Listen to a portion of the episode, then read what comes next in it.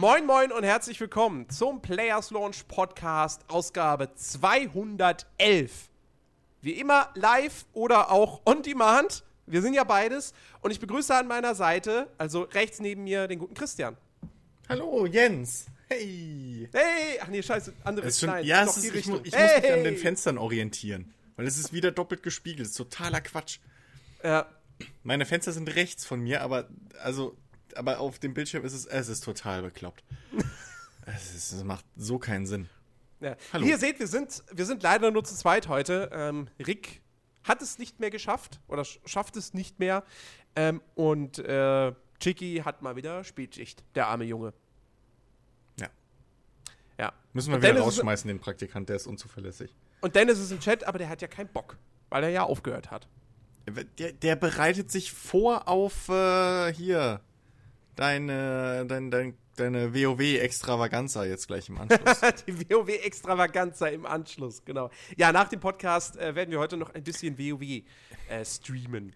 Ingo, das ist mir schon klar, dass für dich, also da draußen am Ende des Streams, die Fenster richtig rum sind für mich. Richtig rum. Das ist mir schon klar. Aber ich habe hier in Skype, ist es einmal gespiegelt, ja, so, da ist mein rechter Arm rechts von mir, also wirklich gespiegelt. Im Streamfenster ist es aber wieder andersrum. Da sind die Fenster links, also wenn... Mann, ist doch kackegal jetzt, können wir anfangen. Ist jetzt auch egal, ist auch blöd für die Leute, die den Podcast einfach nur hören. Also, reden wir über das, was allen was bringt, mehr oder weniger. Und das stimmt auch noch, was Dennis gerade sagt, für die Podcast-Zuhörer, die uns jetzt nur on demand hören, kamen die Podcasts gestern. Genau, die kamen gestern. Beziehungsweise oder einer, weil Jens bestimmt den anderen auch wieder vergessen hat. Wieso den anderen? Das ist nicht mein Bier. Das sagst du jetzt. Ach so, du meinst, ich habe Fußballkompott dann gestern vergessen. Richtig. Kann passieren. Nein, wollen wir es mal nicht hoffen. Gut, okay. Lass uns über die News reden.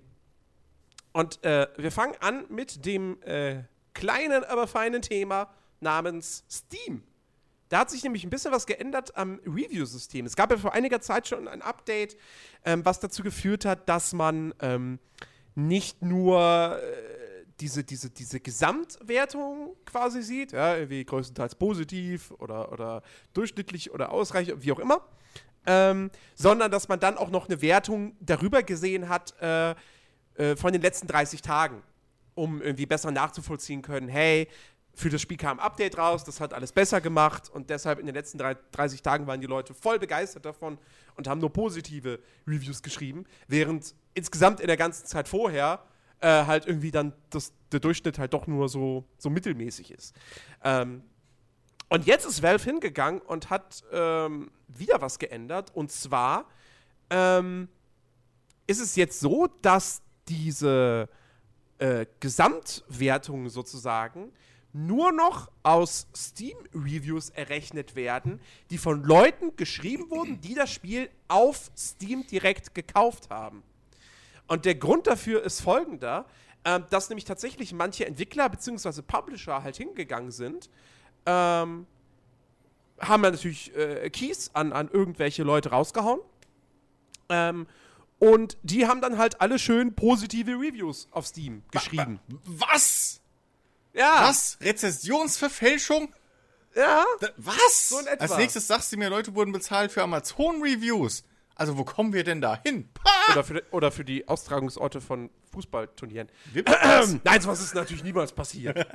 Wer würde denn daran denken? Franz Beckenbauer korrupt? Nein! Also im Prinzip macht Steam jetzt ähnlich wie Amazon mit diesem Häkchen von wegen verifizierter Kauf, nur dass es halt alles andere komplett rausschmeißt. Genau. Also natürlich können Leute, die ein Spiel nicht direkt bei Steam gekauft haben, sondern über einen Keyseller oder ja gut, gibt's noch eine andere Möglichkeit? Eigentlich nicht. Ja doch, im Laden kaufen, das zählt wahrscheinlich auch nicht, weil du dann ja auch einen Key eingibst und den registrierst. Die können natürlich trotzdem Reviews schreiben und die werden auch angezeigt, aber sie gelten eben, also sie werden nicht mehr mit einberechnet in diese Gesamtwertung, in diesen Durchschnitt. Finde ich gut. Also es gibt natürlich Leute, die das jetzt auch irgendwie nicht so geil finden. Ja klar, die ganzen Leute, die sich damit ihr Studium aufgebessert haben. Ich meine, mich würde es auch ankotzen, wenn jetzt meine Einnahmequelle weg ist. Nein, also, ne, ganz ehrlich jetzt mal.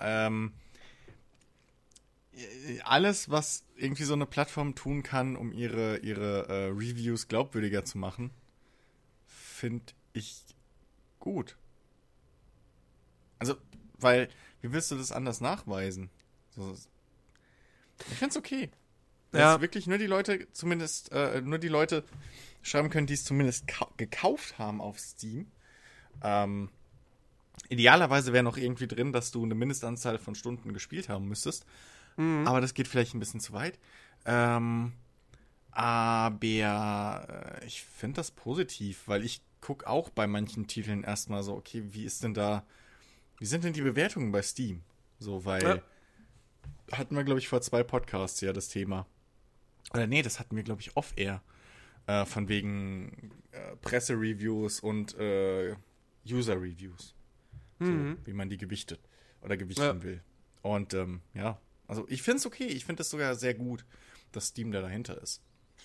Ich finde das grundsätzlich auch eine gute Sache. Klar, jetzt hast du natürlich das Problem, dass halt wirklich Leute, die sich eben ein Spiel im Laden gekauft haben, wenn es diese Leute noch gibt, oder halt wirklich ein Key auf andere Art und Weise, dass die dann halt nicht mehr dazu gezählt werden, obwohl es ja auch ganz normale Käufer sind. Nur, da kannst du natürlich auch schlecht irgendwie trennen. Also, die Leute geben einen Key ein, genauso wie die Leute, die halt ein Rezensionsexemplar von einem Publisher-Entwickler kriegen. Beide geben einen Key ein, du kannst das ja nicht voneinander trennen. Ja. Beziehungsweise, da müsste, vielleicht gäbe es irgendwie eine Möglichkeit, dass die Keys quasi, also dass die einen Keys in Verkauf gehen, aber also selbst das. Zum einen ist es ja teilweise schon so, dass du, ich weiß nicht, ob es immer noch so ist, aber ich weiß, ich hatte auch schon Spiele, hat dann irgendwie auch in Steam oder so drin gestanden, dann so Retail-Version irgendwie oder Disk-Version oder bla, wenn ich den Key eingegeben habe. Das hatte ich, das ist schon teilweise möglich oder wird gemacht. Aber das ist, ich find's halt Quatsch. So, wenn man da jetzt irgendwie, weil mir kann keiner erzählen, dass einer sein Wochenend-Hobby irgendwie hatte, jetzt irgendwie Steam-Reviews zu schreiben. Das kann mir keiner erzählen. Das machen so wahrscheinlich schon wenig genug im Vergleich. Mhm. Und wenn man da jetzt einfach sagt, hey, pass auf, hier die Reviews zu Produkten, die wir auf unserer Plattform verkaufen, weil was anderes macht Steam ja nicht, dürfen nur User schreiben, die das Produkt auch auf unserer Plattform gekauft haben, dass wir nachweisen können, dass sie es zumindest besitzen oder wie auch immer, finde ich vollkommen in Ordnung. Ja, wie gesagt, es gibt jetzt halt so ein paar Indie-Entwickler, die das Ganze kritisieren. Hier ist halt einer, Rob Fearin, bekannt für den Welterfolg Death Ray Manta, der sagenhafte 83 Reviews übrigens bei Steam hat. Und der hat geschrieben auf Twitter, anyone who is crowdfunded loses reviews, anyone who has an existing support base through direct sales loses out, anyone who bundled early. Das ist Bullshit in meinen Augen. Weil, wenn ein Spiel gut ist, bewerten es die Leute so oder so gut. Wenn ein Spiel scheiße ist, bewerten sie es so oder so scheiße. Und Ingo hat gerade noch ein interessantes Argument im Chat aufgebracht. Verzerrt es nicht nicht psychologisch das Bild, wenn die ganzen illegalen Erwerber und Gebrauchtschnäppchenjäger, das ist natürlich ironisch gemeint, nicht mehr reviewen. Jeder, der Vollpreis bezahlt hat, neigt dazu, es aufzuwerten. Ich sag mal, mindestens genauso viel ist das Gegenteil der Fall. Guckt euch No Man's Sky an. Ich wollte gerade sagen. Ja, No Man's Sky ist perfektes Beispiel.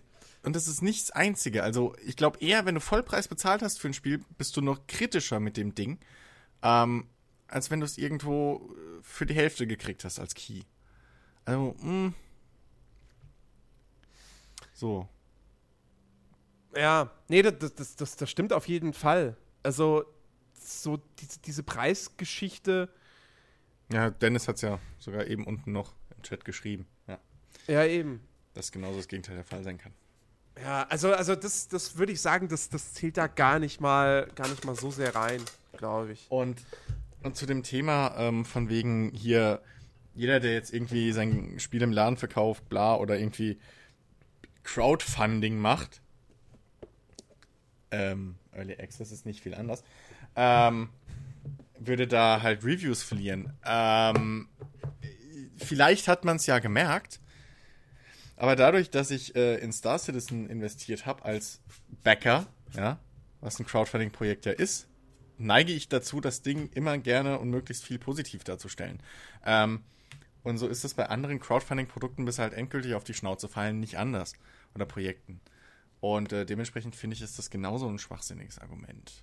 Weil das hat ja in dem Sinne nichts mit Steam zu tun. Also ich kann es natürlich insofern nachvollziehen, dass wenn ein Spiel wird über Kickstarter finanziert, die Leute kriegen über Kickstarter schon mal irgendwie halt Alpha, Beta-Zugang, ne? Gibt's ja regelmäßig, finden's toll. Dann kommt das Spiel auf Steam raus, sei es auch erstmal dann im Early Access. So, und dann die ganzen Leute, die halt dann schon über Kickstarter quasi einen Key gekriegt haben, der jetzt, also das sind dann vielleicht auch schon Steam-Keys, aber das Spiel wurde da dann noch nicht über Steam verkauft. Die können dann zwar natürlich die Reviews schreiben, aber die zählen halt erstmal gar nicht in diesen Score mit dazu. Das heißt, wenn die das Spiel alle toll finden, weil es halt vielleicht auch wirklich toll ist, gehen wir jetzt mal davon aus, dann bringt das dem Spiel auf Steam nichts, weil es dann quasi noch nicht diesen Wert einfach hat. Und klar, also ich bin jetzt jemand, ich scroll schon runter und lese mir da auch ein paar Reviews durch, aber die meisten Menschen gucken natürlich erstmal auf den Score. So, wenn da steht größtenteils positiv, so, dann finden sie es vielleicht schon interessant, dann gucken sie noch auf die Prozentanzahl, die ja dann aber Pop-up, nee, nicht Pop-up, wie nennt man das? Was? Ist wurscht. Ja, egal. Also, ja, aber das Argument beißt sich ja selbst in den Schwanz, weil du hast ja genauso danke, Ponticum! Das ist ja genauso weniger, was? Ist er gefollowt oder was? Danke. Du hast ja genauso andersrum weniger negative Bewertungen, die gezählt werden. So, also es wird ja nur das gezählt oder nur die Wertungen, die auf Steam gekauft haben. Das gilt ja sowohl für positive als auch negative. Deswegen finde ich das ein bisschen doof zu sagen, ja, aber hier, wenn ich jetzt mein Spiel kickstarte und dann hier vorher Alphas und Betas mache, bevor ich es auf Steam hau und dann können ja meine ganzen Leute da nicht bewerten. Okay, aber erstens, wenn dein Spiel gut ist, siehe RimWorld, dann macht das so oder so schon Schlagzeilen, bevor es auf Steam ist. Ja, also es da... Wenn es jemand Let's Playt. Unter anderem, also es, ne, so. Dementsprechend, sobald es dann jemand auf Steam irgendwie Early Access oder so sich kauft, dann kann das ja trotzdem bewerten und dann kriegst du ja auch wieder ein Gleichgewicht. Ja klar, aber du verlierst natürlich schon so einen gewissen Startboost einfach. Ja, dass du nicht sofort direkt schon dachtest, sondern musst du halt erstmal warten, dass Leute das Ding auf Steam kaufen und die dann eben. Du hast halt anstatt dann am Release-Tag gleich 500 oder sagen wir mal, du hast dann statt 1500 Bewertungen hast du halt nur 1000 oder so irgendwann. Jo, aber das Endergebnis bleibt ja gleich. Also deswegen, ich sehe das nicht. Ich kann die Kritik verstehen, wenn wir wirklich von kleineren Spielen reden. Die so irgendwelche gibt's ja zuhauf, so diese kleinen Perlen, die aber einfach kaum Aufmerksamkeit erhalten. Und für die ist es dann natürlich irgendwie ziemlich blöd, wenn die dann auf Steam, ne, so nach so einer Crowdfunding-Phase halt dann da sind, im Early Access, erstmal von mir aus. Und dann nicht schon die ganzen Leute, die halt schon vorher irgendwie eine Beta gespielt haben und so. Wie gesagt, RimWorld, das haben halt irgendwelche Let's Player schon für sich entdeckt und dadurch war es dann schon längst irgendwie so bekannt, dass der Steam-Release das Ding natürlich nochmal wirklich zum Explodieren gebracht hat. Also im positiven Sinne. Mhm. Da wäre es jetzt, sagen wir mal, egal gewesen, weil das schon im Vorfeld relativ viel PR in dem Sinne gehabt hat. Aber wirklich bei so kleineren Titeln, die halt, das müssen, also wir reden ja jetzt bei Kickstarter-Spielen, wir reden ja dann jetzt nicht von einem Star Citizen, was mehrere Millionen, sondern wir reden ja wirklich von den Sachen, die irgendwie, keine Ahnung, wo der Entwickler ein paar tausend $1,000 haben wollte und die halt gekriegt hat. Ja, so. aber dennoch, du kannst ja nicht davon ausgehen, dass dann irgendwie eine große Anzahl der Leute sich diesen Umstand wirklich machen und dann, oh, jetzt erscheint es auf Steam, schnell rüber auf Steam und Werbung für das Ding machen. Klar, und sagen, sicher. Das ist eine super Bewertung. Deswegen, also, das deswegen sage ich ja, ich finde das grundlegend gut. Ja? Ja. Ich kann die Kritik bloß verstehen. Ja, aber man muss halt auch, wie gesagt, man muss da halt einfach sagen, das System wurde ausgenutzt. Das ist der konsequente Weg, dieses Ausnutzen zu verhindern. Die einzige Möglichkeit, die Entwickler jetzt noch hätten, wären, sie geben Leuten halt Steam-Guthaben, damit sie sich die Spiele auf Steam kaufen können. So. Aber dann kostet es ja mehr Geld. So. Ja. Und deswegen, das wird dadurch definitiv auf jeden Fall minimiert, dieser Missbrauch. Von dem her finde ich das gut. Eben. Und ja, da halt einfach, wie gesagt, die einzige Möglichkeit, da irgendwie dann eine Trennung zu machen zwischen, hey, da hat sich jemand einen Key gekauft und einen gekriegt, ist halt, dass das System, dass die Keys so unterschiedlich für das System sein müssten, dass Steam quasi rausfischt, der Key wurde verkauft von einem verifizierten Händler, da haben wir dann nochmal die ganze Keyseller-Problematik, und der Key ist halt ein Entwickler-Key sozusagen. Wie gesagt, also Ideallösung in meinen Augen wäre wahrscheinlich, um das wirklich fair zu halten, wäre halt dann noch, okay, du musst das so und so lange gespielt haben. Mhm. Aber weiß ich nicht, ob das durchsetzbar wäre. Ja. Oder irgendwie sinnvoll. Ist halt auch wieder schwierig, weil dann hast du wieder das Problem, wenn so ein Spiel rauskommt, was technisch irgendwie Probleme hat. Ja. Und dann schreiben die Leute zigtausend Reviews, total verbuggt, stürzt mir ständig ab, haben deshalb nur 30 Minuten gespielt. Und du kriegst dann aber auch keinen Gesamtscore, weil die halt nur 30 Minuten gespielt haben. Ja, gut. Ist dann auch wieder schwierig. Ja, aber ich meine, insofern, du kannst ja keinen Minus-Score kriegen. Das ist ja schon mal das Erste. Insofern ist das ja da nicht so ausschlaggebend. Und zum anderen, wenn du überlegst, deine Refund-Grenze ist ja auch irgendwas mit 2 Stunden Spielzeit. Könnte man theoretisch dann gleichsetzen. Aber naja, egal. Es ist schon mal ein guter Schritt in die richtige Richtung, finde ich. Denn es sind immer noch Kundenrezessionen. Es ist keine Werbemöglichkeit offiziell. Ja. Es ist wirklich gedacht von Gamern für Gamer. So. Und dementsprechend, ja. Ingo schreibt, man kann Reviews auch ganz gut qualitativ einschätzen anhand der Anzahl der Wörter und Rechtschreibfehler. Ja, natürlich. Klar. Das stimmt allerdings auch, ja. Wie gesagt, es geht ja jetzt nur um diesen Gesamtscore. Ja. Ja. Es kann ja trotzdem immer noch jeder ein Review auf Steam schreiben. Ja. So. Und bei uns gibt es keine Werbepause, Jaina. Das ist, wir sind fast wie die Öffentlich-Rechtlichen, nur billiger. Werbung! Nein. Wir müssen das jetzt so machen wie Zucker Saligalli und die Werbung selber halt machen. Gut, nächstes Thema. Es war ja die Tokyo Game Show. In Tokio, logischerweise. Da hatte Sony eine Pressekonferenz. Ich habe die nicht verfolgt. War auch gut so, weil es wurde sehr, sehr, sehr, sehr viel japanischer Kram gezeigt. Wirklich auch Sachen, wo du die Namen liest und denkst, das ist ein Schicki-Spiel. Auf einer japanischen Messe werden japanische Sachen gezeigt. Ist ja krass. Ja, Überraschung. Das erlauben die sich. Aber ein Spiel aus Japan ist ja dann doch etwas, was interessant für uns ist, nämlich Death Stranding. Das neue Spiel von Hideo Kojima. Der war nämlich auch da. Und es gab jetzt, glaube ich, nicht wirklich großartig was zu sehen, sondern es gab eigentlich nur die Information, dass Death Stranding ein Open-World-Spiel mit diversen Online-Elementen sein wird. Aha. Ich musste nur gerade schnell eine lustige, wichtige Nachricht für Dennis in den Chat tippen. Mit diversen Online-Features interessant.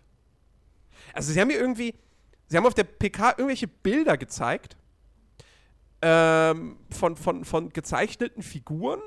Auf dem einen Bild sehe ich hier, wie sich 2 Typen mit so Stäben bekämpfen, beziehungsweise der eine schlägt den anderen mit dem Stab richtig schön in die Magengegend rein, oder in die Seite.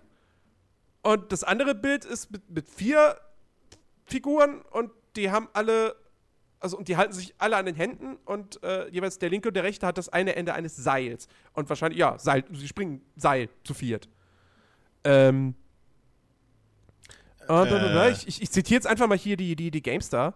Zu diesem Vergleich hat das Entwicklerteam zunächst ein Bild veröffentlicht, das zeigen soll, wie Actionspiele früher meistens ausgesehen haben. Das ist das mit den Stöcken. Okay. Und ja, und das andere ist dann wahrscheinlich, hey, so sollten Online-Spiele heute aussehen, dass man ja zusammenarbeitet. Also man kann davon ausgehen, es wird ein Koop-Spiel. Okay. Es wird hier angedeutet, dass möglicherweise neben Norman Reedus Mads Mikkelsen eine Rolle in dem Spiel übernehmen wird. Okay. Und da ist auch eine Figur, also was heißt eindeutig, ist natürlich alles sehr abstrakt und comicmäßig, aber die sehr, sehr stark an Guillermo del Toro erinnert. Was jetzt keine so große Überraschung ist, weil der wäre ja auch an Silent Hills oder war ja an Silent Hills beteiligt. Ja. Gibt's Infos, was das Spiel jetzt wirklich irgendwie ist, sein soll? Nein. Nö. Also ist einfach nur Koop, eventuell Mads Mikkelsen und einer, der aussieht wie Guillermo del Toro. Ja. Und wie gesagt, Open World. Okay. Ich meine, ein gutes hat's. So überhypt man's mal nicht. Also eigentlich das Gegenteil von No Man's Sky Werbekampagne. So, wir sagen einfach gar nichts. Also, wenn ich jetzt in dem Spiel am Ende nicht mit 3 Leuten Seilchen springen kann, dann bin ich aber enttäuscht. Oh, Jens, ich glaube... Ich erwarte jetzt, dass das drin sein wird. Ich glaube, du kannst schon mal anfangen, den Rant zu schreiben. Ah, okay, ich fange gleich an. Ja. Der Text wird so lang sein, ich werde die Jahre brauchen, bis Death Stranding erscheint. Hallo, und ich gebe ihm recht. Zu wenig Infos. Neues Thema, ja. Gebe ich dir vollkommen recht. Ich schiebe ganz kurz eine kleine Nachricht ein, über die wir jetzt nicht weiter reden brauchen, aber der Hinweis ist vielleicht für den einen oder anderen interessant. Battlefield 4 gibt es gerade alle 5 DLCs kostenlos, sowohl für PC als auch wohl für Konsole. Hab ich erfahren. Kann man sich runterladen. Angebot gilt bis zum 20. September. Ja, also wer jetzt irgendwie nicht abwarten kann, bis Battlefield 1 erscheint und jetzt nochmal Bock hat, Teil 4 zu zocken, was ja tatsächlich mittlerweile ein echt gut funktionierendes Spiel ist, dann könnt ihr euch die ganzen DLCs runterladen, wenn ihr sie nicht schon so wie ich gekauft habt.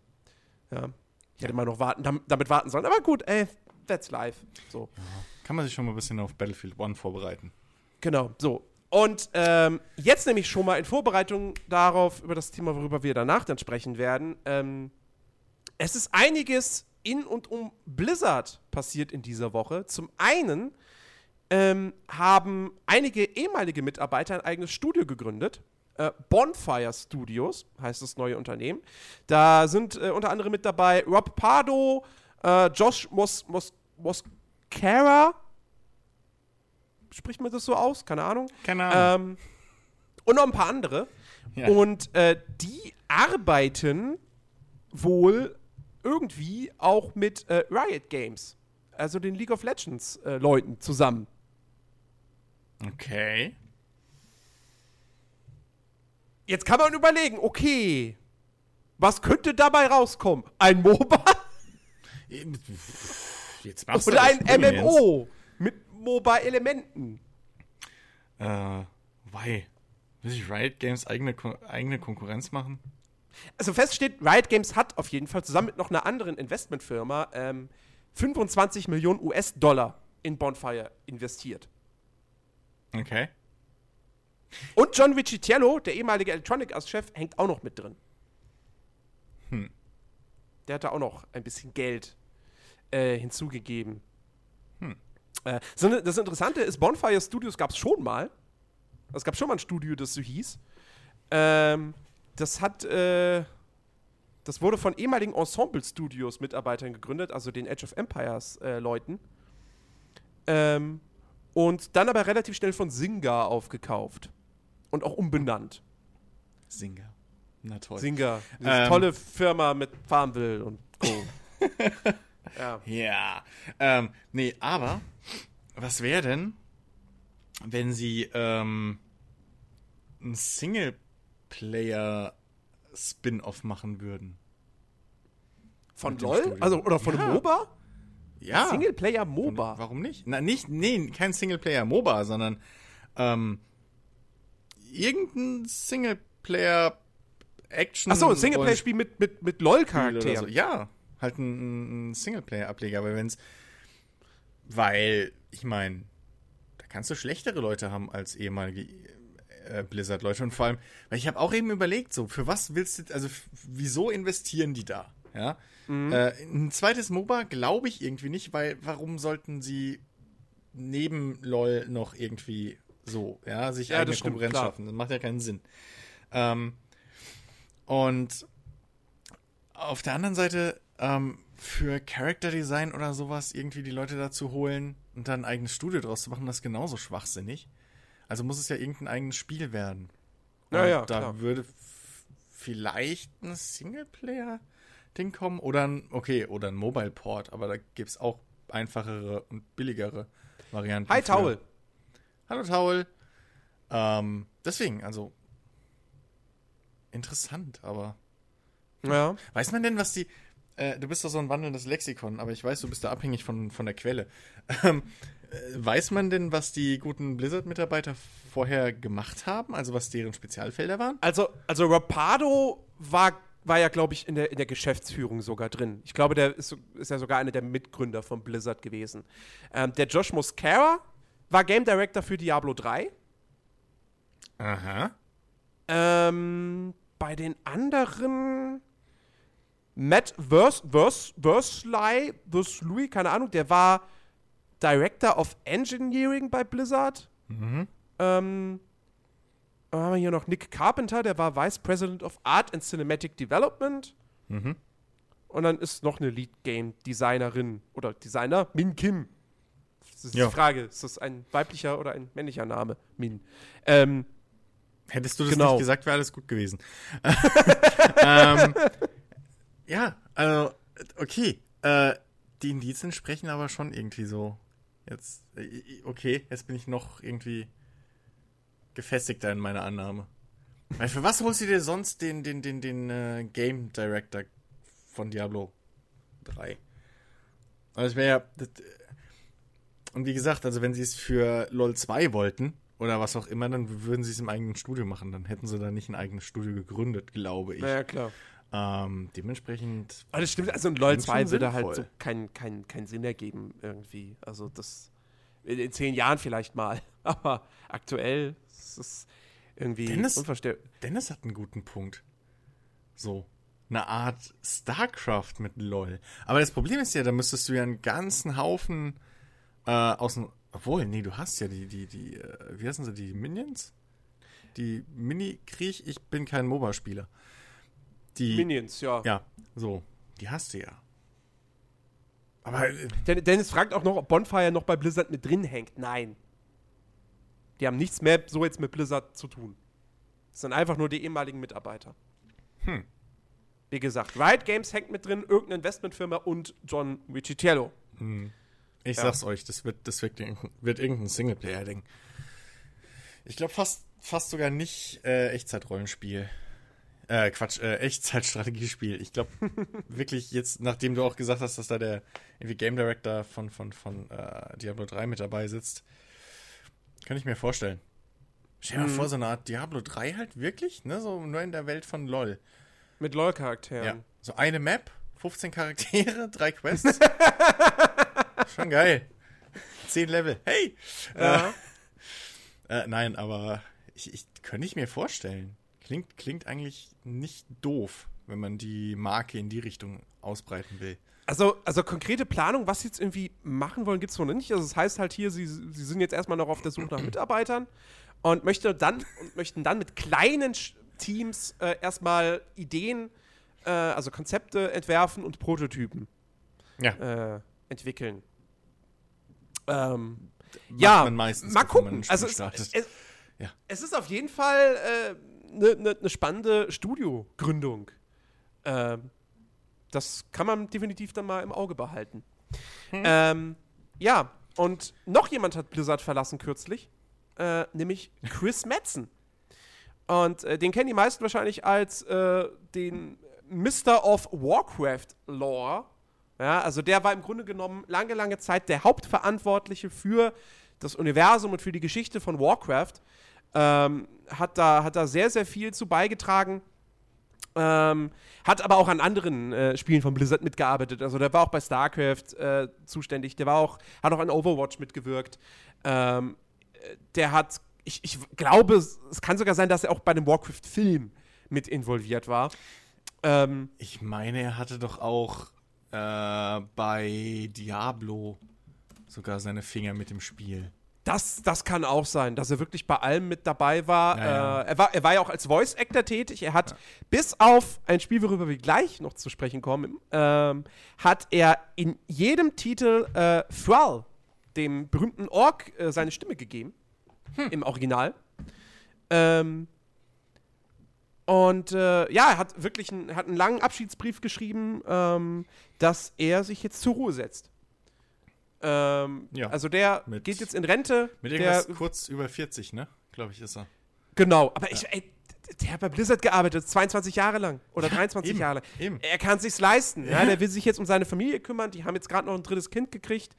Ja. Und er hat wirklich, also ich habe mir diesen Abschiedsbrief halt durchgelesen und da kann man dann auch wirklich nur sagen, so, ey, du hast tolle Sachen gemacht, ja, alles Gute für die Zukunft, so, und, wirklich, wirklich, eine schöne Geschichte, eigentlich. Beneidenswert. Ist halt jetzt, aber gut, er hat bei WoW jetzt zum Beispiel schon irgendwie, schon länger, war er jetzt nicht mehr direkt an der Story beteiligt, also die letzten Add-ons hat er nicht mehr gemacht selbst. Wo manch einer auch sagt, das merkt man vielleicht auch, so was da für Story-Sachen dann teilweise irgendwie sich ausgedacht wurden.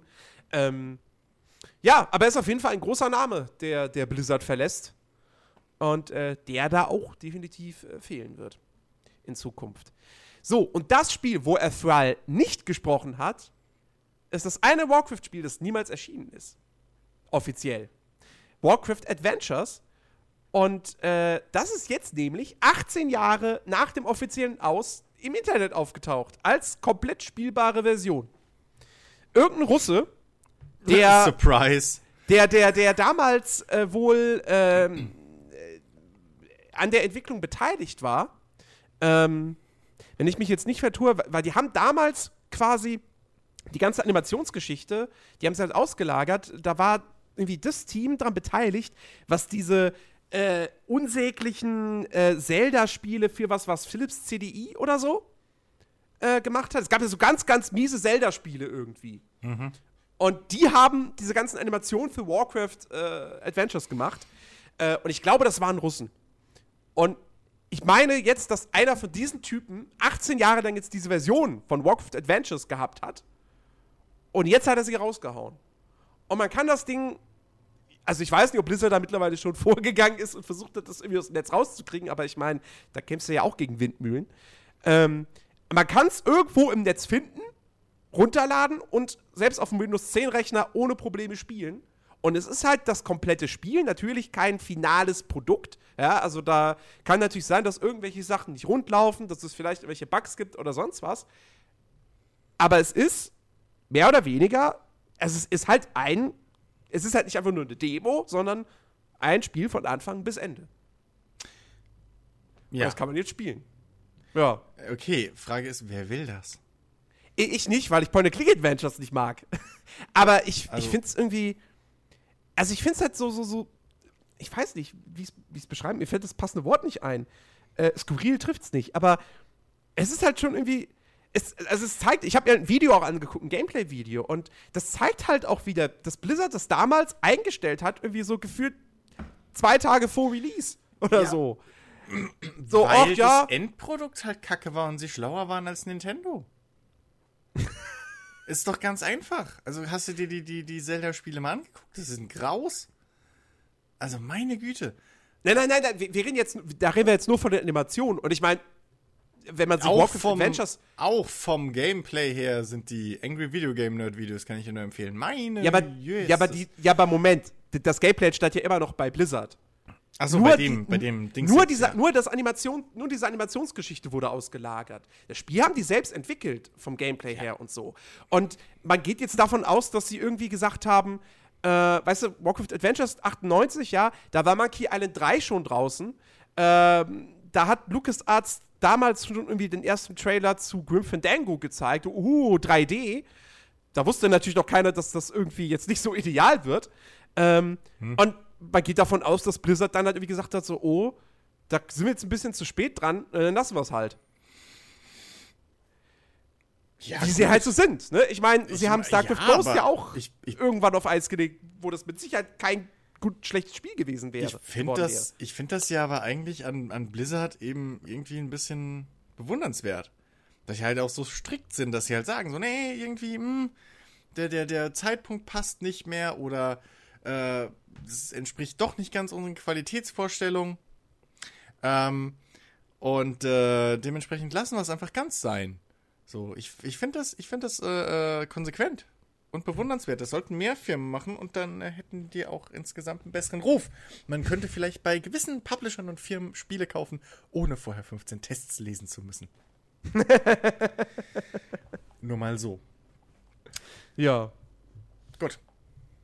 Ich versuche gerade irgendwie noch den Chat ein bisschen nachzuholen. Da wird uns wieder vorgeworfen, dass wir so gar nicht darauf achten. Aber Leute, macht ihr mal einen Podcast, versucht mal angeregt zu diskutieren und zeitgleich noch auf den Chat zu achten. Nein, das Ding ist, der Chat hat halt auch nix, bringt halt auch nix, liebe Moderatoren. Ja. Timo fickt sie alle. Taul jetzt mal ausgenommen. So, weil Taul ist cool. Aber der Rest, ja, auch hier. Jaina, du Videospielredakteur-Profi, ja, kommt nix. Nur Getrolle. Der fragt, wann taucht StarCraft Ghost auf? When it's done. Also was definitiv nicht irgendwann mal auftauchen wird Titan sein. Ich glaube, das wird ein bisschen schwierig. Ja. Ich glaube, StarCraft Ghost kommt aber ehrlich gesagt auch nie mehr.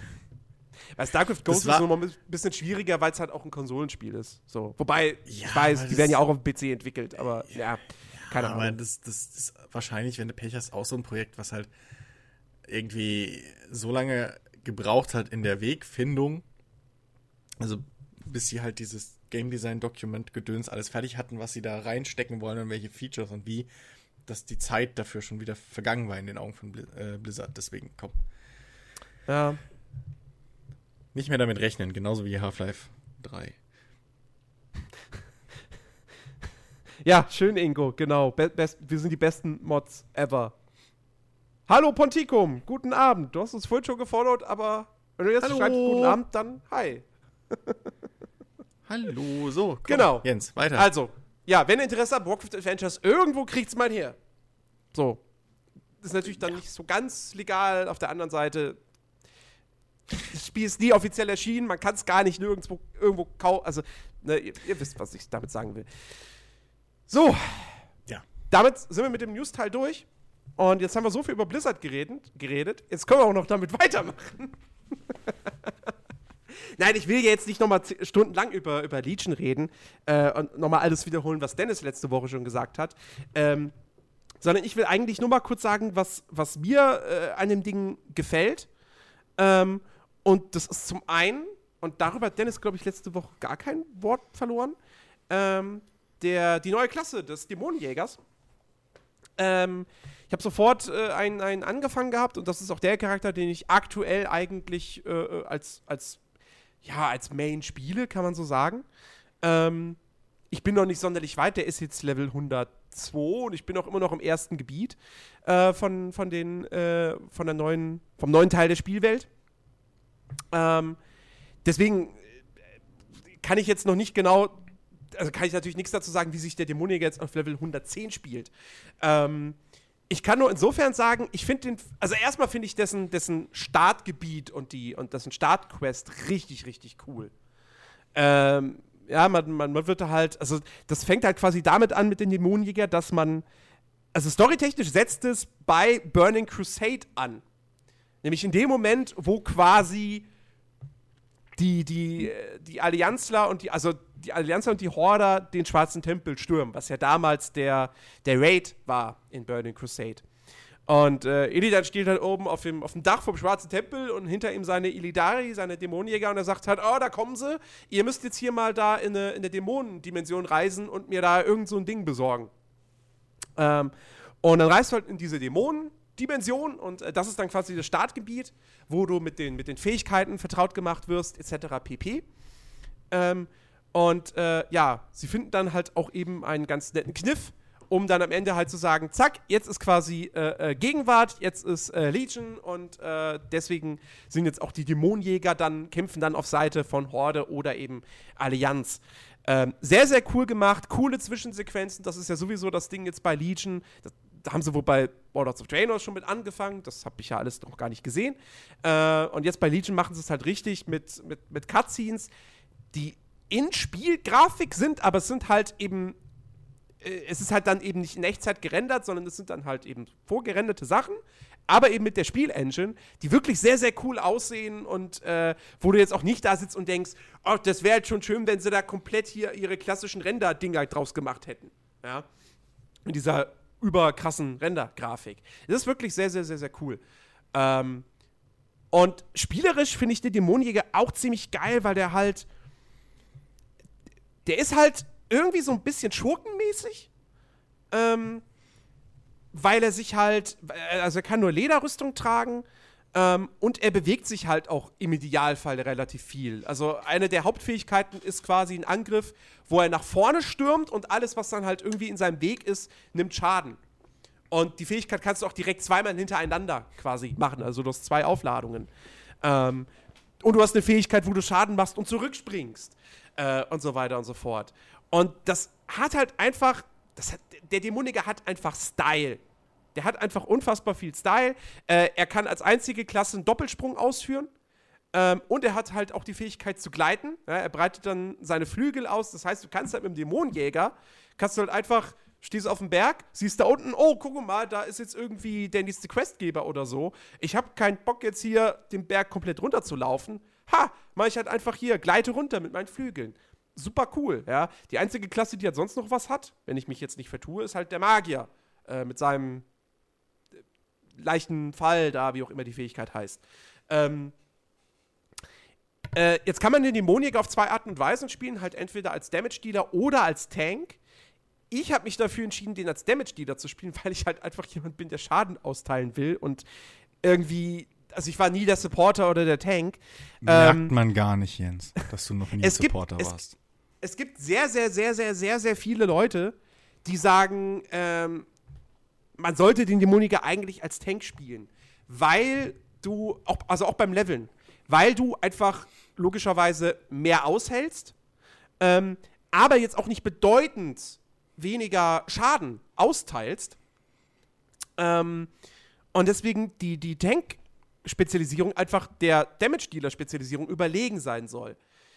Ich bleibe jetzt trotzdem bei der Schadensspezialisierung, weil A, in dieser Form der Dämonenjäger ein unfassbar guter Charakter ist, um an mehreren Gegnern gleichzeitig Schaden zu verursachen. Also der hat wirklich mehrere, man kann es AOE-Spells oder AOE-Attacken nennen, also Flächenschaden, genau. Nicht, dass er jetzt irgendwie, was weiß ich, er hat jetzt nicht so viele Fähigkeiten, wo er wirklich einen Bereich auswählt und in dem Bereich passiert dann irgendwas. Aber zum Beispiel so ein, das heißt Klingensturm, glaube ich, und dann springt er halt einfach quasi wild durch die Gegnerhorde und macht halt jedem Schaden. Oder auch, wer heißt es, Chaosstoß, glaube ich. Nicht, dass ich es jetzt verwechsle. Das kann man halt auch darauf skillen, dass sich nur einem Charakter dann quasi Schaden zufügt, sondern allen Gegnern, die direkt vor dir stehen und so weiter und so fort. Und das ist halt einfach, das macht schon sau viel Spaß. Ja, ich bin schon ein paar Mal mit dem Dämonenhunter gestorben. Was mir in vielen Stunden WoW vorher mit anderen Klassen nicht mehr passiert ist, normal beim Leveln. Weil er tatsächlich nicht so viel aushält. Er hat zwar die Möglichkeit, sich auch selbst zu heilen, weil ähnlich wie Reaper in Overwatch, jeder Charakter, den er tötet, hinterlässt halt so einen Orb und der heilt mich.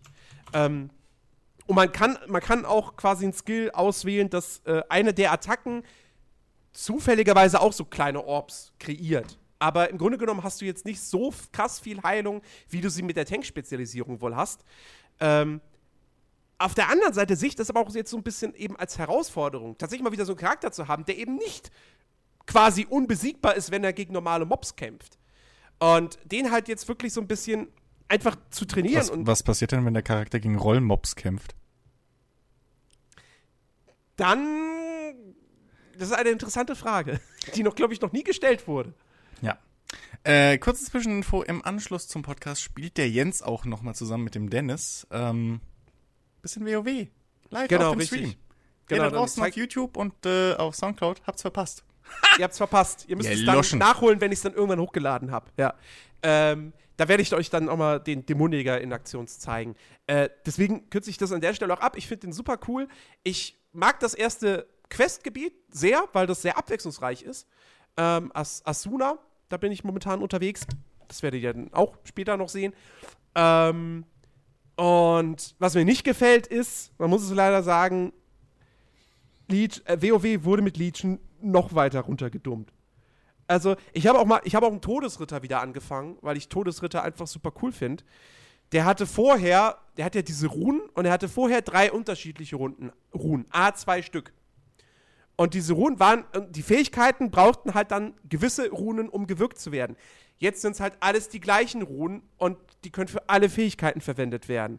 Wo ich mir denke so, das ist, weißt du, dieses kleines bisschen an Komplexität könnt ihr doch belassen. Zumal der Todesritter ein Charakter ist, den ein Noob, also ein Einsteiger, der sich WoW kauft und zum ersten Mal anfängt zu spielen, nicht sofort erstellen kann.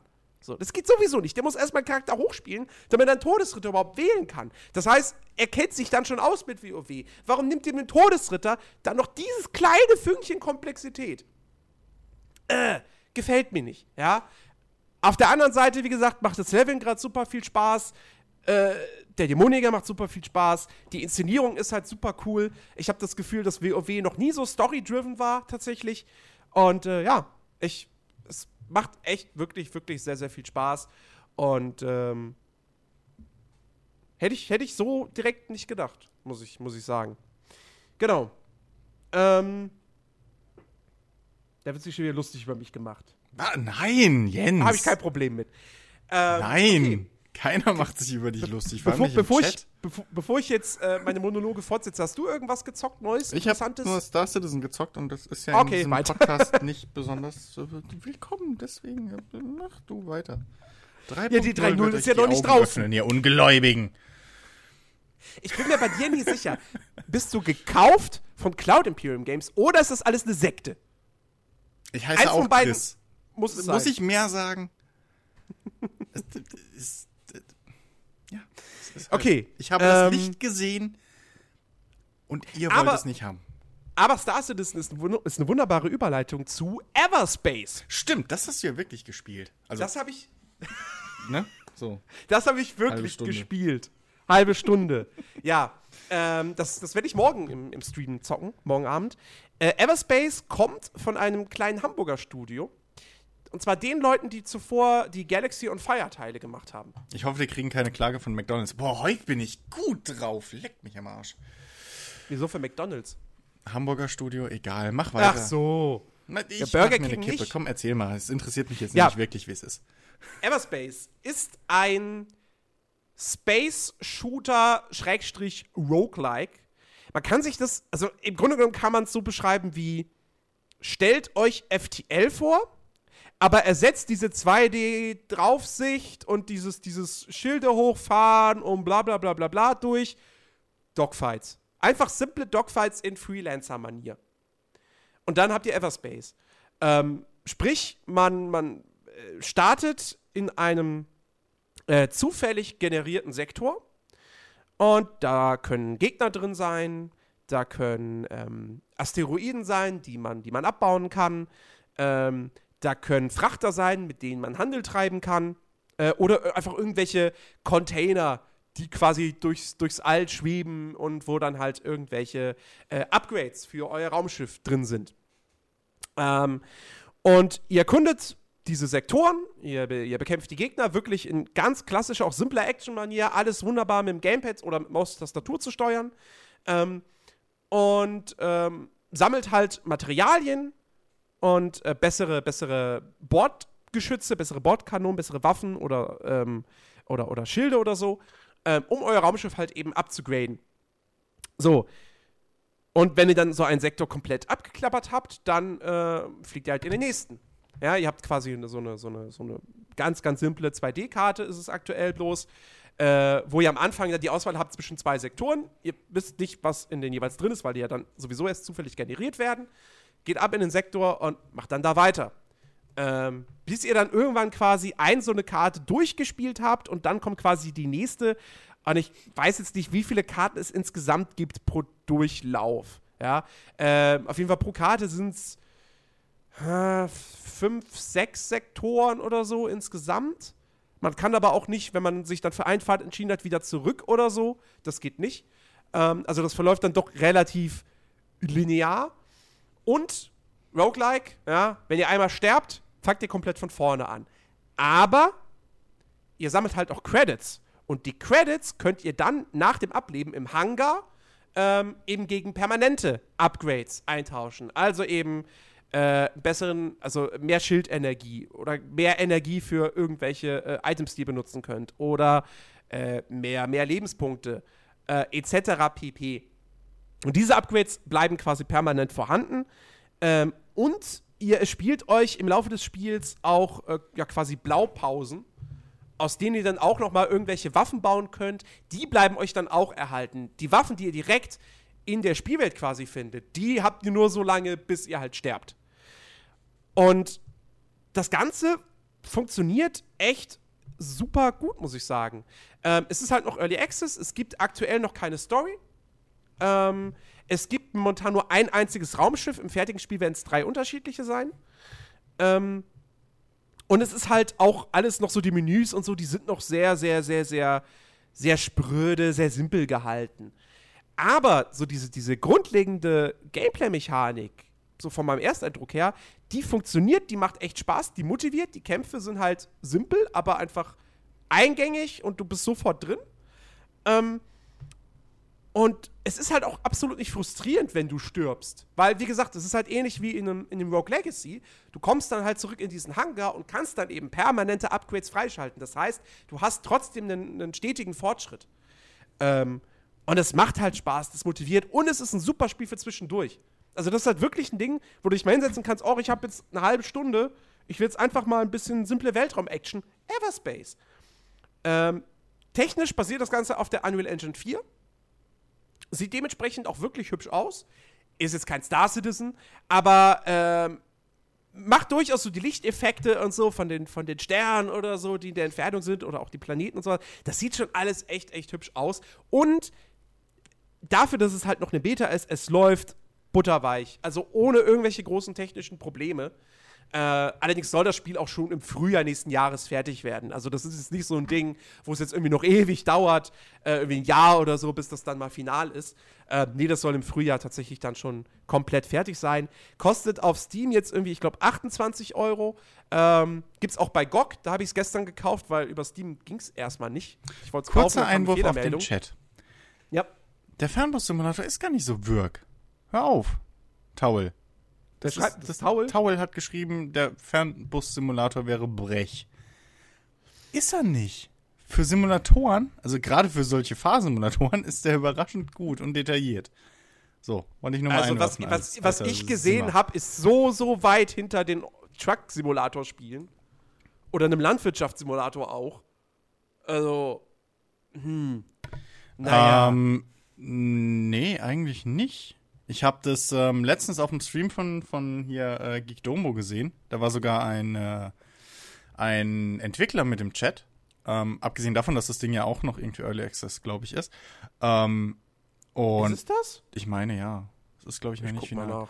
Auf jeden Fall, gerade was so Straßeneffekte, also Regeneffekte auf der Straße und die Details auf dem Asphalt und so angeht, es ist weit, weit vor den anderen Simulatoren. Gut, dafür sitzen in den ganzen anderen Autos irgendwelche schwarzen Polygon-Leute. Und was mich allein schon irgendwie stört, der Bus wackelt die ganze Zeit beim Lenken. Als ob du sollst mit dem Drecksding auch nicht rasen und du musst vielleicht auch minimal die Federung ausgleichen des Busses, Jens. Vielleicht reden wir gerade von verschiedenen Spielen, weil es gibt mehrere. Also ich habe 2 unterschiedliche Gameplay. Ich habe 2 Gameplay-Videos von 2 unterschiedlichen Leuten gesehen. Und in beiden Fällen ist der Bus jedes Mal, wenn er in eine Kurve gegangen ist, so als ob er gerade wirklich nur mit der linken oder rechten Seite der Reifen fährt. Also, naja. Ist übrigens nicht Early Access. Ja, was will ich Gronk gucken? Ich habe viel bessere Streamer, den ich gucken kann. So. Nein, Jaina, ich habe nichts gegen schwarze Polygon-Leute. Also ich habe nichts gegen schwarze Menschen. Polygon, ich habe aber etwas gegen Polygon-Leute, die halt keine Leute sind. Das sind halt keine Menschen, das sind halt Puppen. So. Naja. Nein, also, der sieht jetzt nicht so super krass billig aus, wie, was weiß ich, was gab, waren da so Spiele, die Polizei oder so, ja, so solche Sachen, aber, sorry, also, nee, aber wenn man jetzt den Euro Truck Simulator oder American Truck Simulator als Maßstab für Simulationsspiele nimmt, ja, ey, dann bitte, dann ist der Fernbus-Simulator trotzdem auf einer Skala von 1 bis 10 immer noch eine 5. Wenn der Euro Truck eine 10 wäre, also, American Truck oder Euro Truck. Nicht. Ja, okay, nee, dann, okay nee. Wenn der eine 10 ist, dann vielleicht eine 6. Aber. Nee. Ernsthaft? Nee, ernsthaft. Allein schon wenn ich das Video von den Fahrgästen sehe. Mit den komischen Köpfen. Oh, vielleicht habe ich als Simulationsspieler andere Erwartungen an sowas. Aber du hast da Sprachausgabe von den Fahrgästen, die teilweise nerven kann. Okay. Aber die zumindest situationsabhängig ist. Gut, die Fahrphysik ist halt noch für den Arsch teilweise, das stimmt, durchaus. Aber allein schon diese kleinen Details, dass du halt an den Haltestellen aussteigen musst und dann halt gucken musst, ob die Fahrgäste auch wirklich für deinen Bus sind und denen dann halt die Tickets abscannen oder was auch immer. Plus eben dieses ganze riesen Dashboard, das Armaturenbrett, das Armaturenbrett dieses Busses mit allen möglichen Details und so. Wenn das mal gescheit poliert ist und so, wird das, glaube ich, gar nicht mal so schlecht. Das sieht mittlerweile richtig, richtig gut aus. Ich weiß nicht, welche Version ihr gesehen habt. Aber das fertige Spiel. Vor 2 Tagen oder was? Das ist doch noch gar nicht fertig. Das redet doch kein Gott. Doch, es ist fertig. Es ist nicht Early Access. Es kostet 30 €. Ich gucke jetzt nochmal auf Steam. Nicht, dass wir von verschiedenen... Und man kann es jetzt auf Polnisch und Russisch spielen. Na, aber es ist nicht Early Access. Und die Steam-Reviews sind übrigens nur ausgeglichen 47%. Big Rigs. Nein. Nein, Ingo. Nein. Big Rigs? Ja, du guckst kein Angry Video Game Nerd. Das vergiss es, Jens. Nee. Das ist nur für coole Leute. Ach Ingo. So. Nee. Warte. Warum redet ihr dann darüber? Weil ich mit dem Chat interagiere? Anders wie du, der kurz mal 20 Minuten über WoW reden will? Das waren doch keine 20 Minuten, erzähl doch nichts. Worüber ich jetzt kurz reden kann, sind die beiden Demos, die diese Woche rausgekommen sind. Fangen wir an mit Forza Horizon 3. Die Demo gibt es ja bislang leider nur für die Xbox One. Die PC-Demo kommt erst nach Release, warum auch immer. Es sieht auf der Xbox, Überraschung, trotzdem richtig gut aus.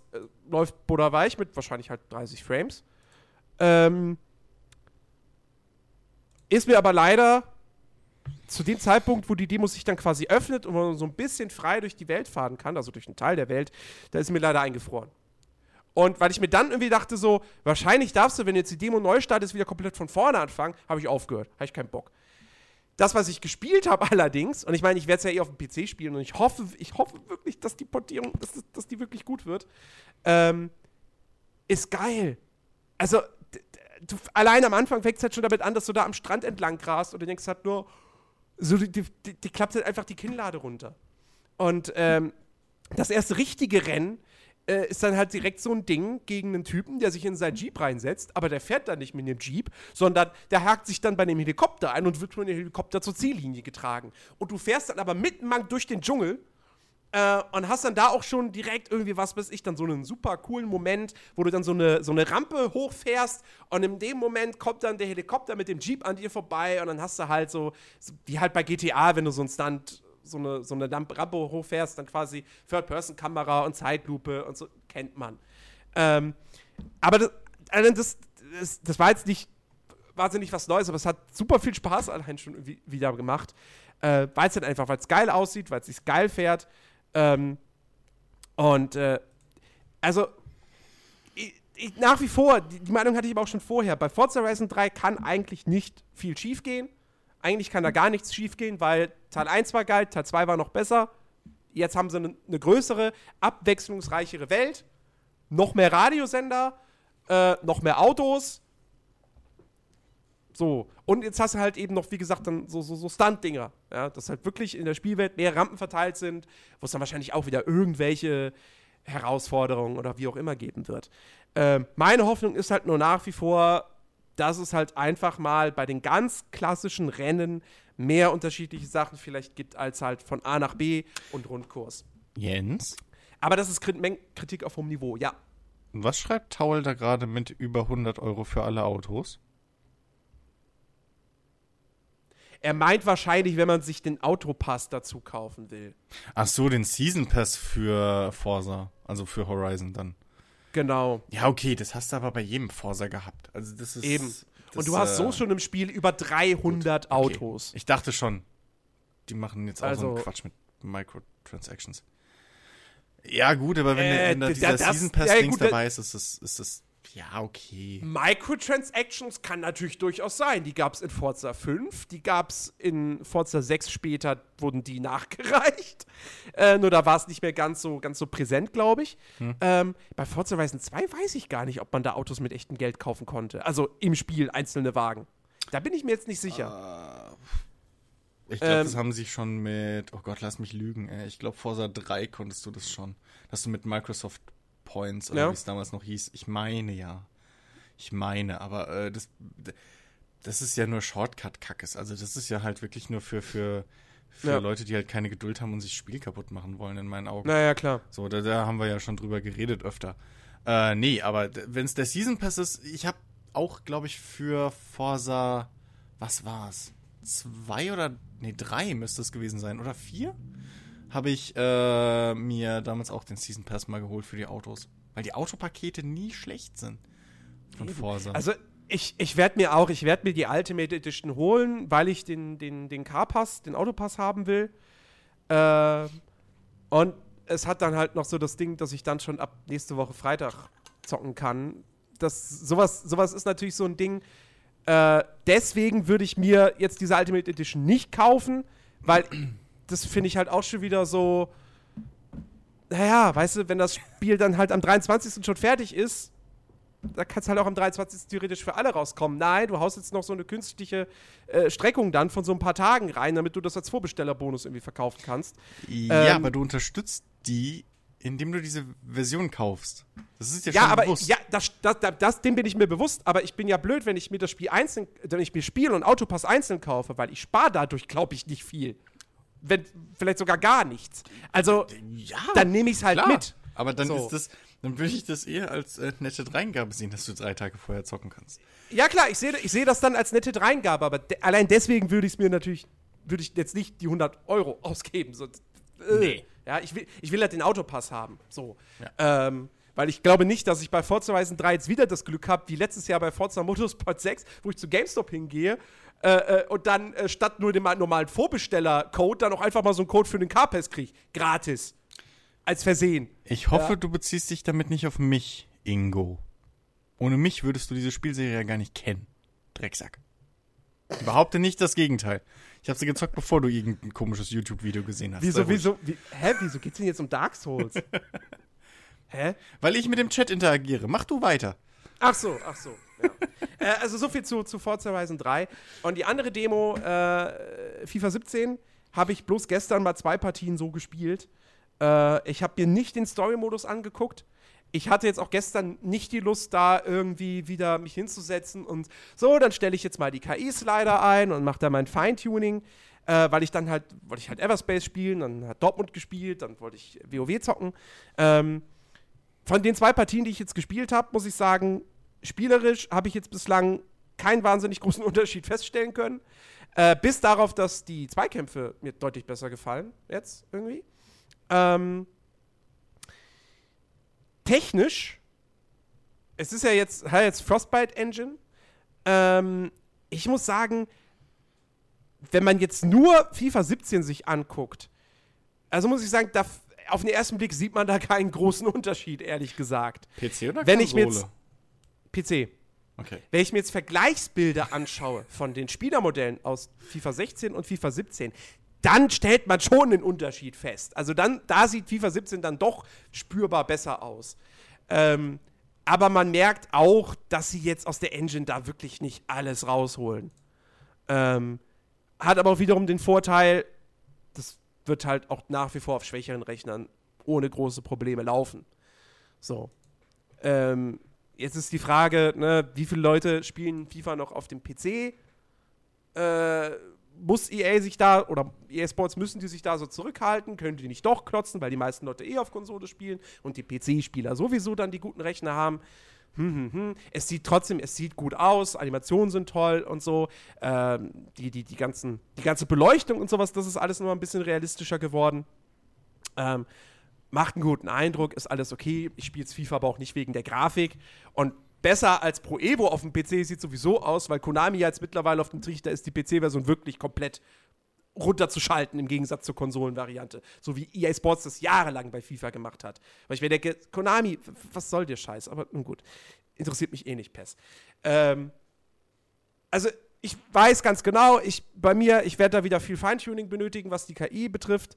Mein Bruder hat auch schon gesagt so, boah, also wenn sich da zur Vollversion nichts tut, werde ich den Karrieremodus nicht großartig spielen, weil ich die KI wieder unter aller Sau finde.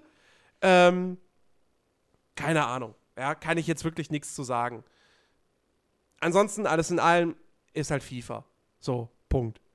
Ich weiß auch gar nicht, ob ich mich jetzt groß mit der Demo beschäftigen werde. Oder ob ich das nicht alles, ob ich damit nicht dann einfach warte, bis die Vollversion draußen ist. Und ich die Zeit dann jetzt nicht lieber mit WoW verbringe. So, also das soweit dazu. Ja, ich verstehe nicht, warum du jedes Jahr wieder die FIFA-Demos anzockst. Es klingt irgendwie jedes Jahr gleich, was du dazu sagst. Na, letztes Jahr habe ich mich ja ordentlich mit der Demo noch beschäftigt. Da bin ich wirklich hingegangen und habe Feintuning gemacht, weil ich zur Vollversion dann halt bereit sein wollte. So.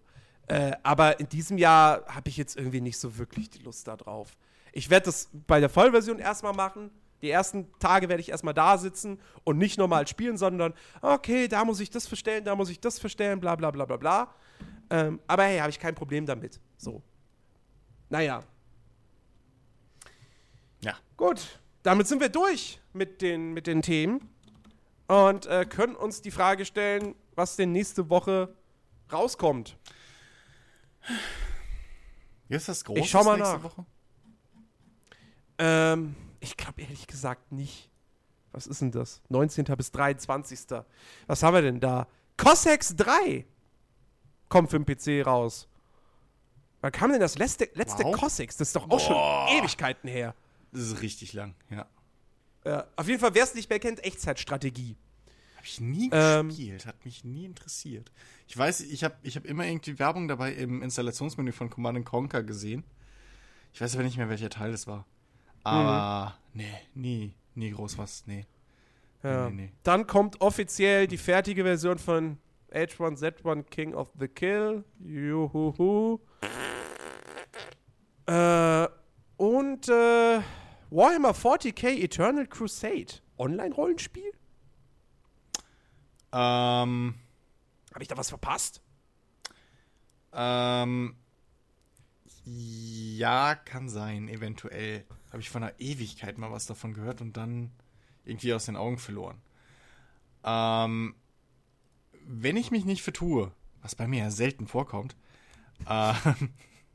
ist das halt wirklich... Generell im Nerdiverse, wir vertun uns nie. Nie. Ist das, glaube ich, dieses... Obwohl, warte mal, nein, da sind 2 oder 3 in Entwicklung gerade. Das ist total nervig, was Warhammer 40k... Also ich weiß von diesem Shooter... der in Arbeit ist im Warhammer 40k-Universum. Ich entschuldige das Klingeln. Eternal Crusade. Ich muss nur gucken, welches das jetzt war. Weil es gibt eins, das ist aus isometrischer Perspektive. Und eins, das ist... da kannst du so einem Orden beitreten und wirklich in die Rolle eines Space Marines und so schlüpfen irgendwie. Und okay. Rumgurken. Jana schreibt übrigens, dass nächste Woche Batman Episode 2 rauskommt. Wirklich? Nächste Woche schon? Dann. Wann denn, Jaina? An welchem Tag kommt es denn? Weil das ist ja dann ein Streaming-Thema. Schreibt mal bitte in den Chat rein. Ansonsten für Konsole steht hier noch nächste Woche Dear Esther für PS4 und Xbox One in der Landmark Edition. Ich glaube, Dear Esther war dieses von vielen bejubelte Adventure, was, glaube ich... Ach, nee, genau, das war eine Mod für Half-Life 2. Und ich glaube, das ist der größte Release nächste Woche. Destiny, das Erwachen der Eisernen Lords. Die zweite große Erweiterung. Die kommt am 20. September. Plus noch Firewatch für die Xbox One am 21. September. Firewatch? Genau. War das nicht schon da? Für PC und für PS4. Aber noch nicht für Xbox. Ah. Genau. Dennis will was zur NBA-Preload sagen. Dennis will was zur NBA-Preload sagen? Ja. Deswegen will er jetzt noch reinkommen, oder was? Keine Ahnung, er hat mich angeschrieben. Dennis, antworte mal bei mir im Chat auf Jens. Pappnase. Ach Gott, nee. Nee. Ich weiß noch, wo ich nächste Woche wahrscheinlich mein Geld reinstecke, denn die Star Vanguard Warden kommt. Richtig, die Vanguard Warden kommt wahrscheinlich anscheinend nach in den Sale, weil sie die Abstimmung gewinnt. 20. September kommt Batman Episode 2 raus. Oh, er sagt, du reagierst nicht. Interessant. Du ignorierst nicht nur unseren Chat hier bei Twitch, sondern du ignorierst auch den Chat bei Skype. Finde ich gut. Ja, weil ich den nicht aufmache, weil dein Bild dann komplett verschoben ist. Ja, wen interessiert so mein Bild? 20. September, so Dienstag. Hübsch. Am Dienstag kommt Batman Episode 2. Dennis, er will dich nicht dazuholen. Ich kann dich nicht dazuholen, sonst seid ihr nämlich danach, wenn ihr WoW zockt und ich ja, dann abdampfe. Hole ich jetzt Dennis dazu. Entschuldigt bitte, Leute, so. Wenn Chris jetzt einmal kurz irgendwie... Na, okay, du wirst nur. Das passt ja. So. Ausflüchte. Huch, jetzt passt es nicht mehr so ganz. Seit wann bimmelt denn das? Das macht mich ja total kirre. Hallo, Dennis. Ja. Richtig, du brauchst... Das wäre durchaus gut, Jens. Nein, brauchst du nicht. Weil ich vergessen habe, bei Zcast auf Aufnahme zu drücken. Sehr gut. So, sehr gut, dass wir Audacity laufen haben. Ja, jetzt hört man Dennis bloß auf Audacity nicht. Einmal mit Profis. Dennis, ich zähl an. Ja, 3, 2, 1, jetzt. Läuft. So, okay. NBA. Hi, Dennis. Hallo, ja, ich muss mich erstmal vorstellen. Hallo, ich bin Dennis, wer mich nicht kennt, hier 35, weil die Wiese. Naja, egal. Ich möchte noch ganz kurz was zu NBA Preload sagen, weil der kam ja jetzt letzte Woche Freitag raus. Ich habe es dann doch nicht ausgehalten und habe es direkt gespielt. Überraschenderweise ist es sehr gut. Wer hätte das gedacht? Krass. Nein, die Story ist natürlich cheesy, also das ist, glaube ich, das, was ich mir vorher erwartet habe, aber ich glaube dennoch, dass es sehr viel Potenzial hat. Zumindest diese College-Geschichte ist sehr geil. Das Shootmeter hat sich etwas verändert, jetzt musst du halt den Balken komplett voll aufladen, nicht mehr dieses so bis in die Mitte, dann ist es grün, diesen kleinen Strich treffen, sondern einfach bis zum Ende durch und dann halt, ne, also das hat sich verändert. Die Defense ist viel agiler, also das Offense- und Defense-Spiel in der Teamabstimmung ist extrem verbessert worden, was ich total genial finde. Und du kannst jetzt wirklich auch im College schon Punkte ausgeben. Abgesehen davon kannst du jetzt wirklich wieder Rollen verteilen, sprich Punktelieferant, Defense-Gott oder All-Around-Player, 3-Punkte-Werfer und sowas alles. Das ist ganz geil. Also, dass du jetzt wirklich wieder zu den normalen Role Models hin kannst, das konntest du über 16 ja nicht. Du hast ja einfach irgendeinen Spieler gemacht, den du dann mehr oder weniger selber feinjustieren musstest. So hast du jetzt zumindest wieder Vorgaben, dass du zumindest, wenn du startest, schon mal, keine Ahnung, 3 bei 3-Punkte-Wurf drin hast oder so. Okay, du bist also jetzt nicht mehr komplett eine Lusche. Genau. So, okay, das ist immerhin etwas. So, und du hast, wenn du den Spieler erstellst, was ich sehr, sehr geil finde, halt immer wirklich so 3-4 Konkurrenten, die auf der Position sind, mit Größenangaben, dass du sagen kannst, so, ich mache jetzt Jimmy Butler, der ist 2,1 Meter, dann gehe ich halt auch auf 2,1 Meter. Du siehst aber dann auch schon direkt, wenn du die Werte änderst, okay, das verringert jetzt aber einfach mal dein standardmäßiges Tempo. Das ist, also es variierte alles sehr stark in den Werten, was ich sehr, sehr geil finde, gerade bei der Erstellung des eigenen Spielers. Was meintest du mit, das Spiel ist agiler? Off the ball, also neben dem Ballführenden passiert mehr. Also es stehen nicht jetzt alle irgendwie hier so da und blocken ihren Typen wie im letzten Teil und irgendwie nur 1, 2, sondern es geht wirklich dieses Durcheinandergerennen oder was mehr. Es wirkt jetzt mehr wie Teamspiel. Es wirkt wirklich viel mehr wie Teamspiel. Alles klar. Gut. Ich freue mich drauf. Also ich habe es ja, meine Bestätigung ist raus, es kommt jetzt, also es kam gestern.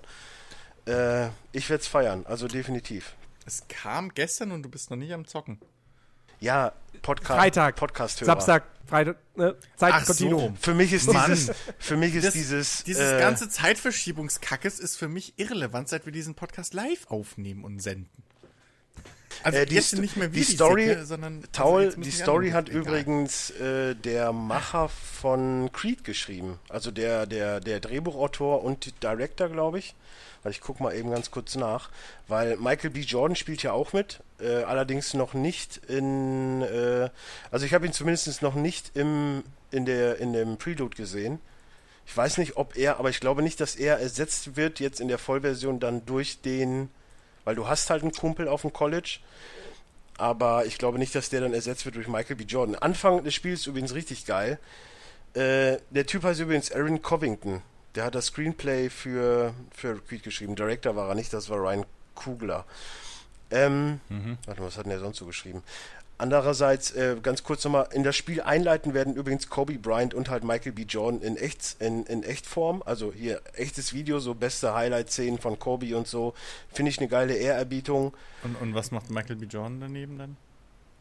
Ja, er ist halt dein Buddy. Also in dem Spiel. Weil du gesagt hast, gerade Einführung in Echtvideo mit Michael B. Jordan und Kobe Bryant. Deswegen. Christian, du sollst Dennis Lippen sinken. Wow. Also Lip-Sinken. Wow, das wird sehr schwierig, glaube ich. Aber, ja, klappt. Nee, Michael B. Jordan ist jetzt halt das Trademark quasi von NBA 2K.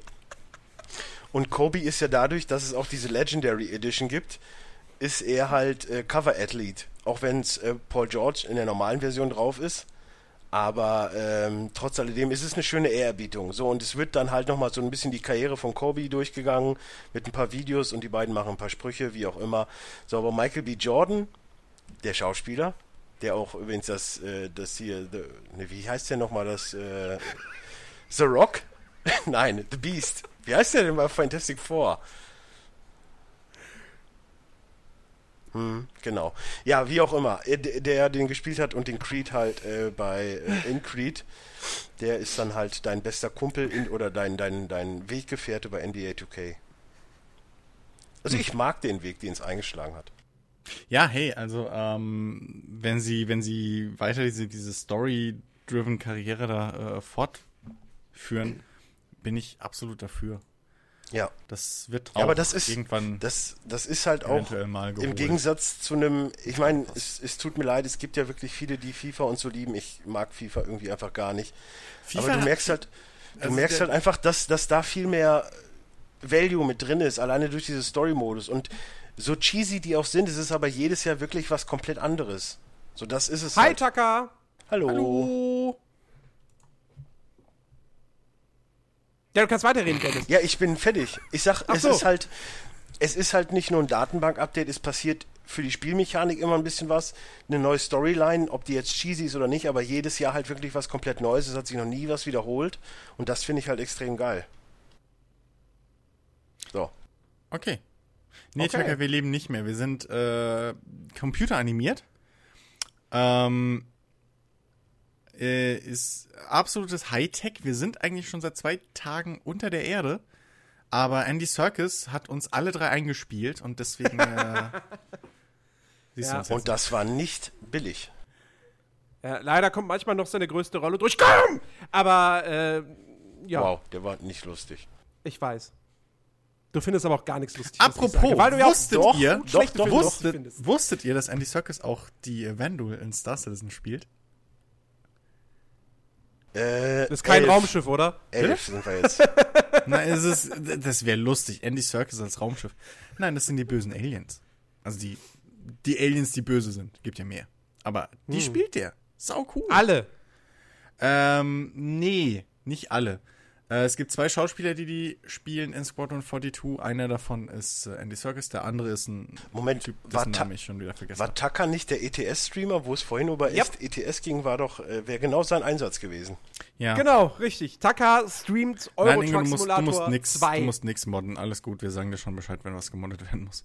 Also sprich, wenn ihr euch dafür interessiert, schaut mal bei ihm auf dem Kanal vorbei, twitch.tv/TakaFarCry zusammengeschrieben. Und ihr solltet übrigens echt mal drüber nachdenken, ob ihr nicht einen extra dazusetzt, der nur auf den Chat achtet.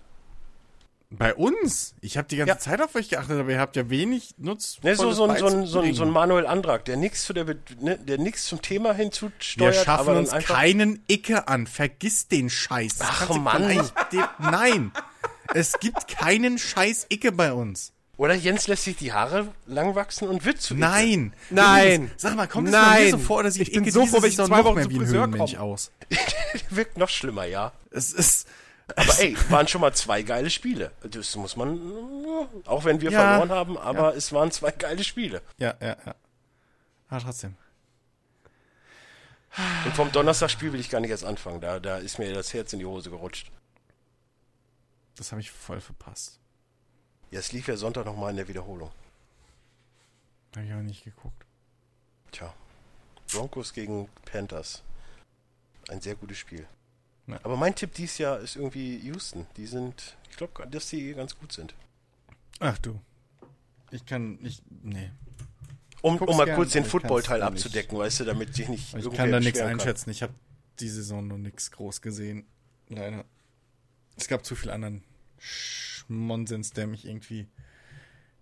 Der meine Zeit beansprucht hat. Aber guck mal, jetzt konnten wir endlich mal erfolgreich Jens irgendwie 10 Minuten aus dem Podcast rausnehmen. Jetzt hatte er auch seine kreative Pause wie du vorhin. Nein, wir können ihn nicht kicken, Towel. Boah, das finde ich frech. Jetzt im Anschluss ich kann nur beiden, Christian kicken. Ja, richtig. Dann machen die beiden ja Dings. Ja, kick mich ruhig, dann lösche ich meine Outer City-Spur, Jens. Haha, ich sitze am längeren Hebel. Dann nehme ich halt die Skype-Backup. Wir nehmen jetzt zigtausend Backups auf. Du. Genau für so einen Fall, wenn ich vergesse, bei Zcast auf Record zu drücken. Sind wir jetzt bei Kickstarter, dass wir hier Bäcker haben, oder was ist los? Nein, auf Kickstarter sind wir noch nicht. Dennis. Backups, ja. Nee, ich wollte einfach nur mal einmal kurz meine Position als der schlechte Witze-Onkel, ne? Du hast Angst, dass ich dir den streitig mache. Auch das.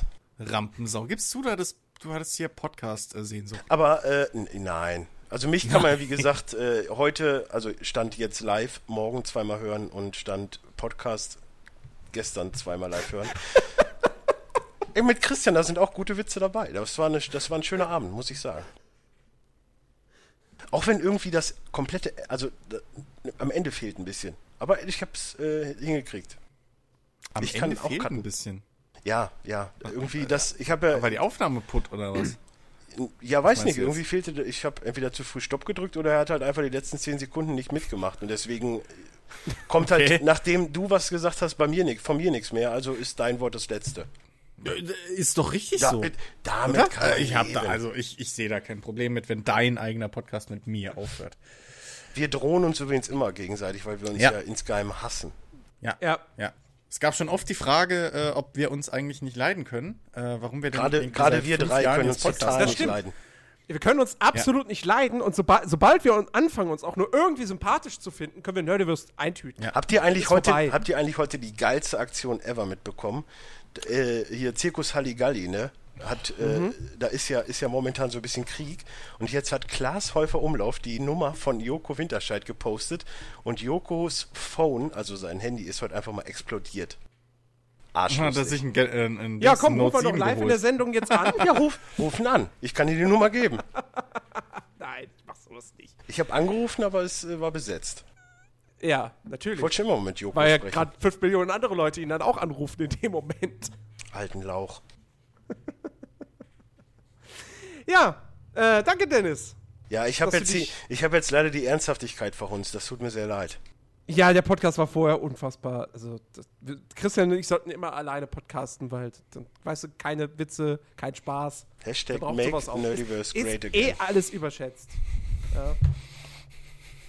Mach mir doch keine Angst, Mann. Ich glaube, es hackt. Ich weiß nicht, ob der ein Galaxy Note 7 hat, aber es ist nicht explodiert. Es ist halt einfach nur heiß gelaufen. Wahrscheinlich hat er ein iPhone, so wie alle Hipster. Nein, Ingo, es wird keine Fanfiction geben. Ja. Wir unterbinden das. Ich habe Angst, dass Ingo schon längst über seinem Zeichenblock jetzt sitzt und irgendwelche Manga-Versionen von uns malt. Nerdiverse Grundgesetz, Paragraph 1. Der malt Manga. Es gibt keine Fanfiction. Ich möchte so sein wie Ruffy, bitte. Danke. Oder eher, ich bin eher der Sanji-Typ. Du möchtest in einem gezeichneten Hentai sein wie Ruffy. Nee, Hentai nicht, Anime. Gumm-Pieps. Oder wie? Aber nein, ich bin ja der Kettenraucher. Ich bin eher Sanji, tut mir passt besser. Bist du denn nicht eher Smoker? Smoker ist Chris. Bitte was? Ich würde dir sagen, guck hier, einfach One Piece. Zorro, aber wenn das ein Hentai wird, habe ich Angst, was ich dann im Mund habe. Oh, ja. So. Ne? Vote vor Spruch des Jahres, also das ist in der engeren Auswahl, Spruch des Jahres. Der war sehr gut. Ja. Okay. Das stimmt, kann ich bezeugen. Ja, Jens, Ingo ist in Wirklichkeit ein 16-jähriges, schüchternes Mädchen in Real Life. Ja. Bin zusammen mit Irim. In den Kindergarten schon gegangen. In ihr doch nicht, du Drecksau. Wir waren Kinder, Jens. Ernsthaft mal. Das bringt den Zorro wieder zurück. Das ist auch schön. Ja. Okay, liebe Leute, das war's für heute mit diesem Podcast. Wir verweisen euch auf unsere Facebook-Seite Nerdiverse, auf unseren Twitter-Account @dasnerdiverse, auf Twitch, wo ihr das Ganze hier auch live verfolgen könnt. twitch.tv/nerdiverse.de. Und natürlich, sonst schlägt Christian mich, unsere Twitter-Accounts. Dennis findet ihr unter @buffrider, Christian findet ihr unter @sinister88 und mich unter @lowcroft89. Diese Werbung. Und jeden Dienstag 15 Uhr und Mittwoch 15 Uhr twitch.tv/sinister88 gibt's Star Citizen mit mir. Ja, da versucht er euch zu bekehren, in seine Sekte reinzuholen und ein bisschen Geld für Cloud Imperium Games einzutreiben. Dann sind wir übrigens jetzt bei 12 und schön, dass wir übrigens ein Fenster teilen. Das mag ich auch sehr. Ja, ich hatte jetzt keine Lust, da jetzt noch für die paar Minuten das wieder Ey, aber zumindest ist es Bigby. Wer hatte vorhin noch mal was mit Fables? Das ist auch schön. Ingo. Ingo war's. Ja, guck. Siehst du? Ja. Genau. Also, liebe Leute, danke fürs Zuhören, Zuschauen. Ihr im Stream bleibt hoffentlich noch dran. Dennis bleibt da, Christian geht weg und wir sagen Tschüss. Oh, da war die John Cena-Verabschiedung. Tschüss. Ja, warte mal, macht er nicht? Der macht doch so oder so. Der salutiert doch nicht mit der ganzen Hand. Der hat doch irgendwie... Ja, du kannst es einfach nicht verheimlichen, dass du John Cena eigentlich bist. Okay, können wir jetzt Audacity stoppen? Ja, Nein. Jetzt können wir Audacity stoppen. Tschüss. Ciao. Tschüss.